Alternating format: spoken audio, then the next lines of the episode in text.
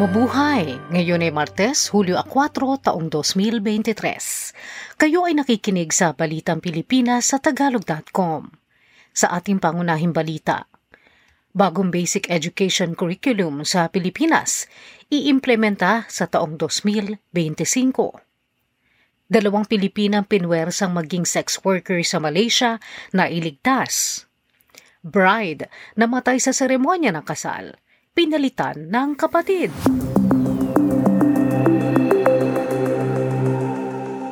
Magkakaroon ng malaking pagbabago sa basic education curriculum sa Pilipinas simula sa taong 2025.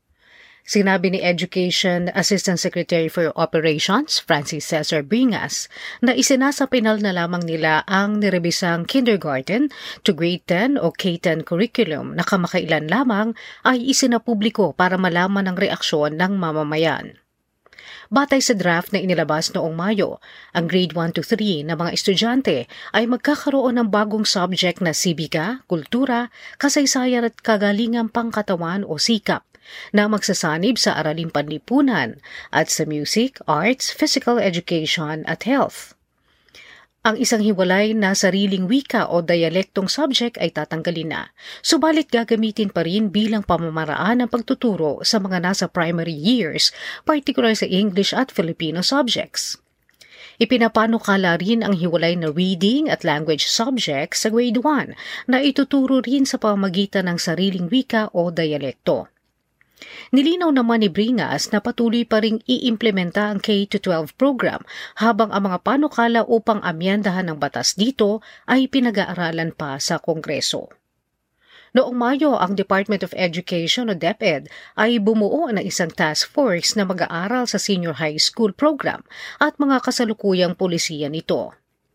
Sinabi ni Bringas na ang task force din na mag-aaral kung ang programa ay makakatugon sa pangangailangan ng labor market, lalo na at napabalitang hindi naman nagkakatrabaho ang mga senior high school graduates.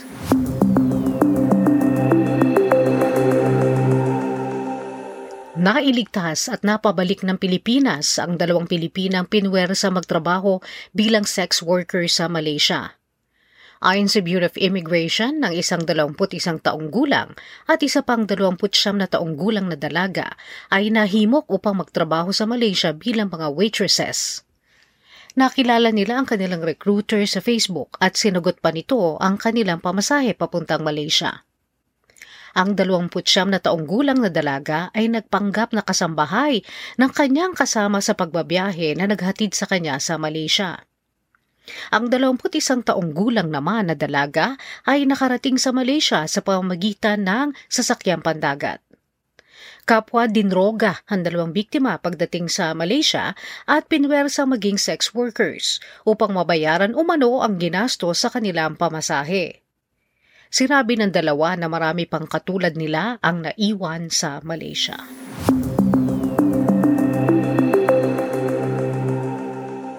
May itinalagang bagong gobernador ang Bangko Sentral ng Pilipinas sa katauhan ni Eli Remolona na itinalaga rin bilang chairman ng Monetary Board. Pinalitan ni Remolona si Felipe Medalla na nagtapos ang termino noong Hulyo 2. Si Remolona ay dating miyembro ng uh, Monetary Board at labing apat na taong nagtrabaho sa Federal Reserve Bank of New York at labing siyam na taon namang naglingkod sa Bank of International Settlements. Si Remolona ay naging ekonomista rin sa Presidential Economic Staff and Development Management Staff ni dating Executive Secretary Alejandro Melchor sa panahon ni dating Pangulong Ferdinand Marcos Sr. Samantala, ang palitan ng dolyar sa piso noong Hulyo 3 ay 55 piso at 32 sentimo.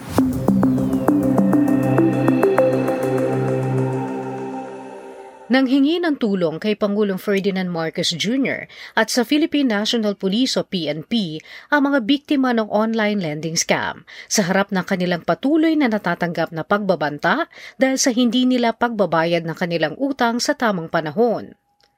May limampu katao na biktima ng mga scammers na nagtatago sa mga lending apps ang nagtungo sa PNP headquarters sa Campo Crame sa Quezon City upang humingi ng tulong. Sinabi ni Gemma Soto, Pangulo ng United Filipino Global, na kailangan tignan ni Marcos ang panlulokong ito na nakabiktima na rin ng mga overseas Filipino workers o OFWs. Sinabi ni Soto na may isandaang libong OFWs at mga lokal na manggagawa ang nabiktima ng mga nag-aalok ng pautang na sa una ay mababa ang interes subalit kalaunan ay itinataas ng mga ito. Nakukuha rin ng online lending apps ang kanilang mga personal na detalye at phone contacts kapag nag-click sila ng link na ibinibigay ng scammers. Kapag hindi sila nakabayad sa utang na lumalaki ang interes, tinatakot sila sa pamamagitan ng tawag sa telepono o sa kanilang social media account o pinadadalhan ng bulaklak ng patay sa bahay.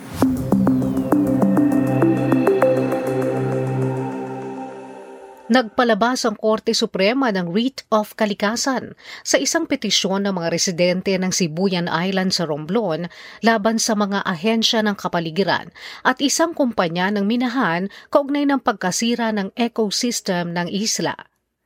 Ang Supreme Court Anne Bank ay nagpalabas ng writ of kalikasan laban sa Department of Environment and Natural Resources, Mines and Geosciences Bureau at sa Altai Philippines Mining Corporation o APMC.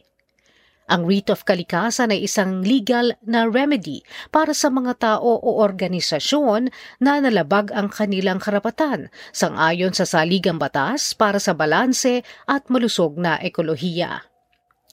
Ipinrotesta ng Sibuyanon sa pagmimina ng APMC dahil sa pangambang ang pagmimina nila ng nickel ore ay makakasira sa isla na tinaguraang Galapagos of Asia. Dalawang malaking bahagi ng lupa sa Barangay Espanya at Taclobo sa bayan ng San Fernando ang miminahin sana ng APMC sa ilalim ng Mineral Production Sharing Agreement nito.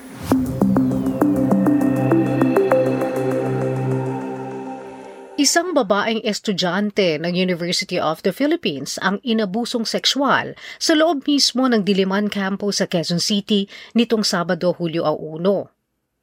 Sa isang pahayag na inilabas ng UP Diliman Office of the Chancellor, bandang alas 11 ng gabi noong Sabado nang makatanggap ng report ang UP Diliman Police na isang babaeng estudyante ang pinagsamantalahan ng hindi pa nakikilalang tao sa kalye ng ilanan sa loob ng campus. Ang biktima ay ginagamot ngayon habang ang nang-abuso rito ay hindi pa nahahanap.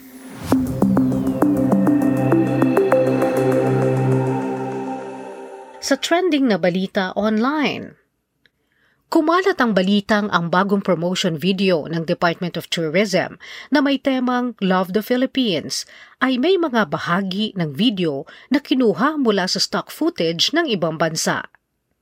Napansin ng ilang netizens ang mga kuha mula sa Thailand, Indonesia at United Arab Emirates na inilagay sa promotional video tungkol sa kagandahan ng Pilipinas. Ayon sa mga netizens, ang mga kuha ay mula sa Storyblocks, isang rapid video creation platform. Umami naman ng DDB Philippines, ang advertising agency na nasangkot sa kontrobersyal na video na may ginamit nga silang stock videos, na di umano ay mood videos para ganahan ang kanilang kliyente. Dahil dito, kinansela ng Tourism Department ang kanilang kontrata sa DDB Philippines. Ayon sa DOT, 49 na milyong piso ang kanilang gagastusin sa bagong kampanya ng Pilipinas para sa turismo.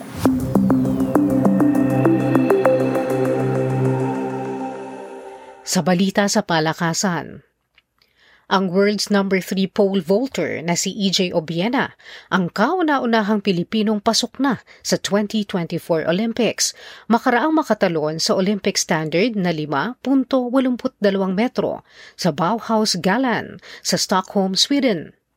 Nakuha rin ni Obiena ang pilak na medalya kasunod ng world champion na si Armand Duplantis. Ang magandang ipinakita ni Obiena ang bumuhay lalo sa kanyang sunod-sunod na pagkamit ng medalya kung saan nalampasan niya ang 6 na metrong clearance sa Spare Banken West Virgin Jump Challenge sa Norway noong isang buwan. Siya rin ang kauna-unahang asyanong nalampasan ang markang ito.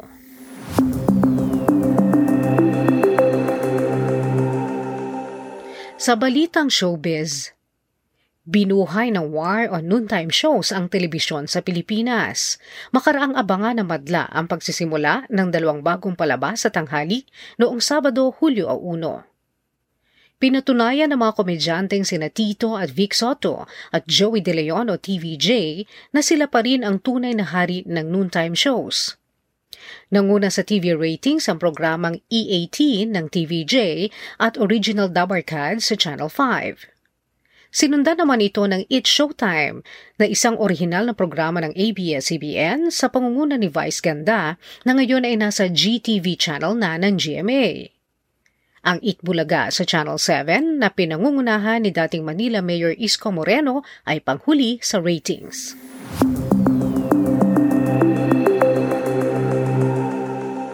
Sa balitang kakaiba, kailangang matuloy ang kasal kahit ano pa ang mangyari. Ito ang naganap sa India kung saan itinuloy pa rin ang kasal kahit namatay ang bride habang isinasagawa ang seremonya. Ang bride na si Hetal ay ikakasal sana kay Vishal sa isang seremonya sa Bhavnagar, Gujarat, India. Natigil ang seremonya nang mahilo si Hetal at mahimatay. Dinala siya sa isang kalapit na pagamutan subalit namatay. Ayon sa mga doktor, atake sa puso ang kinamatay ni Hetal. Dahil kailangan matuloy ang kasal, humanap ng kapalit ang pamilya. Ang ipinalit ng mga kamag-anak ay ang nakababatang kapatid na babae ni Hetal para pakasalan si Vishal.